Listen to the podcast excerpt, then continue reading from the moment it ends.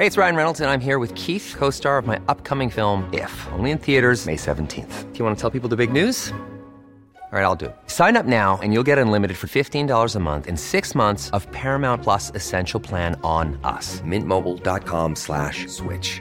Upfront payment of $45 equivalent to $15 per month. Unlimited over 40 gigabytes per month. Face lower speeds. Videos at 480p. Active Mint customers by 531.24 get six months of Paramount Plus Essential Plan. Auto renews after six months. Offer ends May 31st, 2024. Separate Paramount Plus registration required. Terms and conditions apply if rated PG. I'm Sandra, and I'm just the professional your small business was looking for. But you didn't hire me because you didn't use LinkedIn jobs. LinkedIn has professionals you can't find anywhere else, including those who aren't actively looking for a new job but might be open to the perfect role, like me.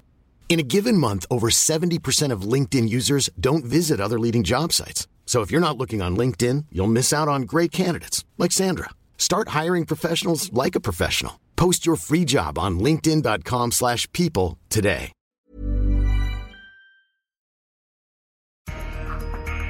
يعني هي السياحة كانت مصدرنا لنشتغل منه هسه ما في سياحة يعني ما في شغل عندنا. إذا أنت تعطلت أنت بتتعطل على حساب حالك. ما حدا رح يدفع لك أو ما حدا رح يتطلع فيك أو ما حدا رح يحس معك. مرحبا أنا عبير قبطي وهي حلقة جديدة من بودكاست المستجد اللي منقدم فيه قصص وتجارب ومعلومات حول فيروس كورونا والأزمة اللي عم بيواجهها العالم. في منتصف شهر آذار اتخذت الحكومة الأردنية قرارات حاسمة لاحتواء فيروس كورونا. المدارس والجامعات تعطلت الأعمال توقفت وحفلات الأعراس وحتى بيوت العزاء منعت تماماً. الحكومة طمنت الموظفين على رواتبهم اللي رح توصلهم بالكامل خلال العطلة الإجبارية. لكن أكثر من نصف القوى العاملة في الأردن محسوبة على قطاع العمل الحر والعمل غير المنظم. يعني ببساطة فئة واسعة من العاملين ما بيقدروا يعملوا مهامهم عن بعد ولا بإمكانهم يتدبروا تكاليف بالأيام الجاية ليش؟ لأنهم بيتقاضوا أجورهم بنظام المياومة أو على القطعة. بطبيعة الحال هاي الإشكالية عالمية. الملايين مهددين بخسارة عملهم أو مصدر دخلهم. حلقة اليوم منقدمها بالشراكة مع موقع حبر. وبتساهم فيها الصحفيتين لينا شنك ومنار حافظ. في الفقرة التالية منسمع لحبيب وسليمان شابين من الأردن بيمثلوا فئة العاملين اللي حكينا عنها. الزميلة لينا حاورتهم ونقلت لنا مخاوفهم. حبيب أبو فراش هو مدرب في أحد النوادي الرياضية بمدينة عمان. من سنتين بيعطي حصص لرواد النادي لكن بنظام عمل مختلف شوي. هو تقريبا زي نظام ال full time بس بدون ما تاخذ راتب إنه قد إيه بيكون في عندك زباين قد إيه أنت عم تعطي حصص قد إيه أنت شغال قد إيه أنت وقتك full. بصفي الفل يعني ما فرق شيء عنك أنت عن عن الموظف العادي. بس الفكرة إنه أنت ما لك ضمان ما لك تأمين ما لك راتب بينزل. قبل أزمة الكورونا بيقول حبيب إنه دخله الشهري كشاب عزابي ولكنه معيل لأهله. بيوصل تقريبا من 500 ل 700 دينار أردني أي ما يعادل 700 إلى 1000 دولار أمريكي.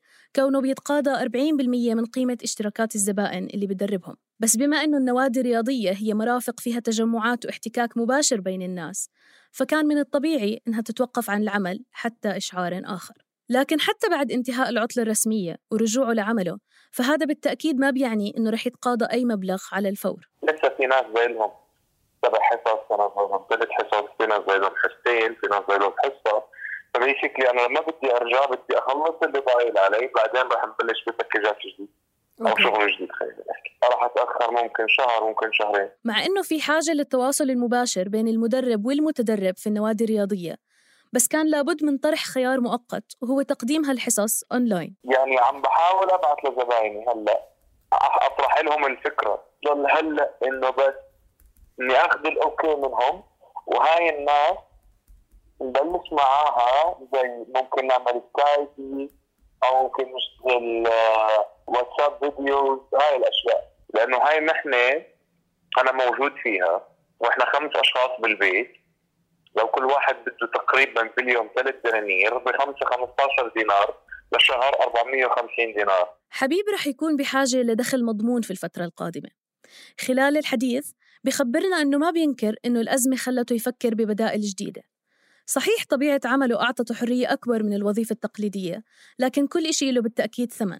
لهالسبب بفكر إنه بعد ما تمر الأزمة ممكن يقبل بوظيفة براتب أقل بس على الأقل يكون هالراتب ثابت. شو ما كان البيسك بس تضطر إنك تقدم لأنه أنت بدك بالنهاية تحصل حق لإلك. لا سمح الله قعدت زي هيك ضرب 300 ليرة حلوين. بس إنك تضل قاعد شهر كامل ما في ولا دينار برضه مأساة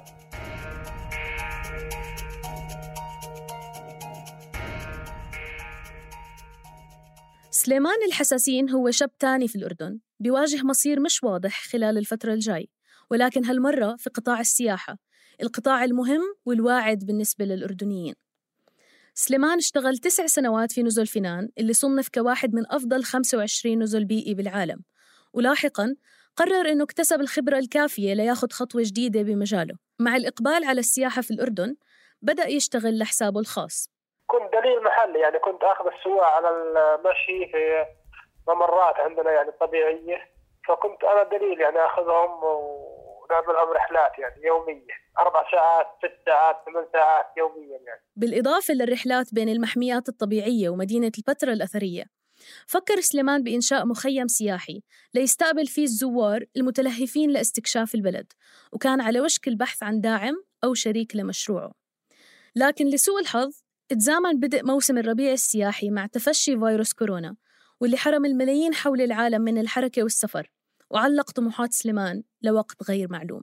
هو عادة تبلش هاي الرحلات من شهر ثلاثة لشهر خمس يعني يكون في ناس كثير يجوا على الأردن عشان آه، يكون موسم الربيع ومناسب للمشي والرحلات والتخييم. كنت متفائل إنه شهر ثلاثة يعني نبلش نشتغل. يعني حتى كان في عندي في شهر اثنين شغل بس التغى كمان. السبب إنه آه، يعني إيطاليا هي أول دولة سكرت حد... الأردن سكرت حدودها مع إيطاليا. كان عندي يعني ناس جايين من إيطاليا و... ووقف الطيران بيننا وبين ايطاليا سليمان بخبرنا إنه ساكن في منطقة نائية بتحيط فيها معالم سياحية.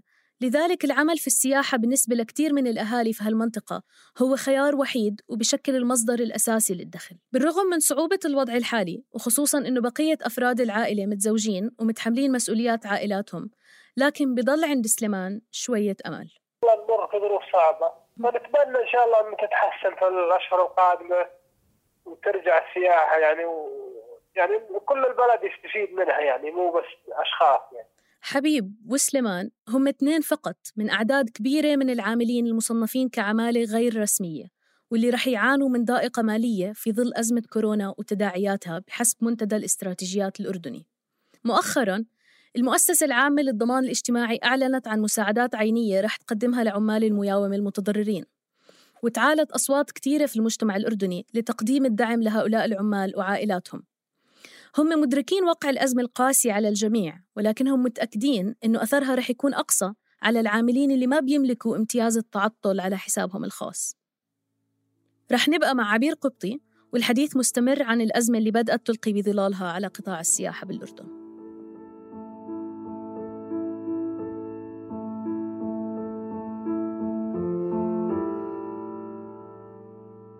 السياحة نفط الأردن. هيك صار ينظر لهذا القطاع الواعد اللي بيوفر فرص عمل ل 53 ألف شخص. مواقع الجذب زي البحر الميت ومدينة البتراء وبعض المحميات الجبلية والخضراء كلها شهدت تدفق ملحوظ من الزوار الأجانب خلال السنوات القليلة الماضية. في 2019 ارتفع مجمل الدخل السياحي في الأردن بنسبة 25% عن أعوام سابقة. لذلك 2020 كان من المتوقع تكون سنة جني الثمار السنة اللي راح تكلل هذا النمو الملحوظ في المملكة. لكن كل هاي الطموحات اصطدمت بأزمة كورونا.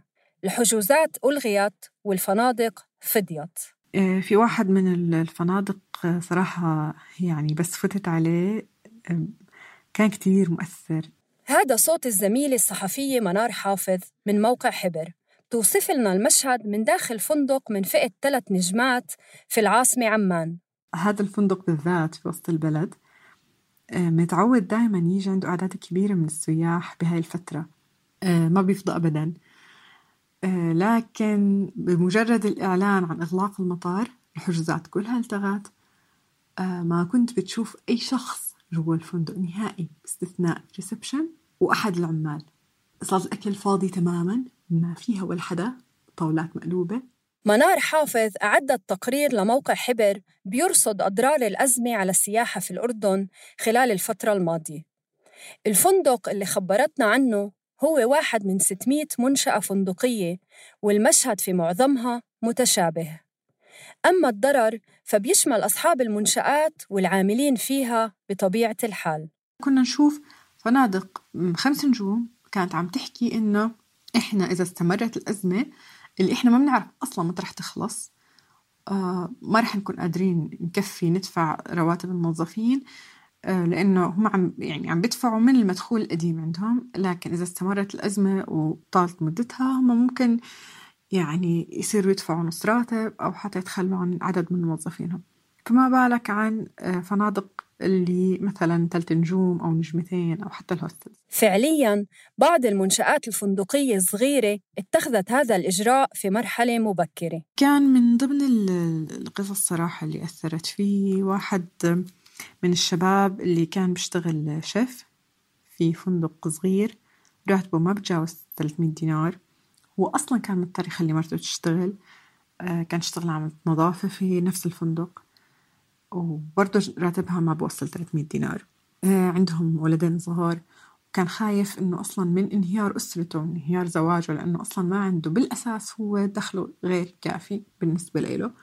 راتبه رايح قروض ورايح على إيجار البيت. فكان عم بتساءل إنه أنا طيب بهذا الوقت كيف رح أقدر ألاقي شغل تاني؟ يعني بالنهاية كان قرار المنشأة اللي هو بيشتغل فيها إنها توقف عملهم إلى حين انتهاء الأزمة. وقف رواتب بعض العاملين جاء رغم قرار وزارة العمل الأردنية بإلزام القطاع الخاص بدفع 50% من الرواتب بالفترة القادمة. الجهات الرسمية كمان أعلنت عن إجراءات للتخفيف من حدة أزمة فيروس كورونا.